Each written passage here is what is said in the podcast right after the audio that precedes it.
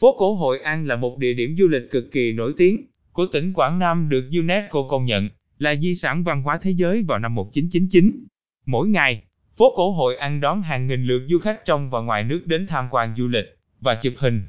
Với phong cảnh đẹp như tranh vẽ bởi sự rêu phong hoài niệm và cổ kính, đặc biệt còn có giá trị lịch sử hơn trăm năm tuổi rất được lòng mọi du khách.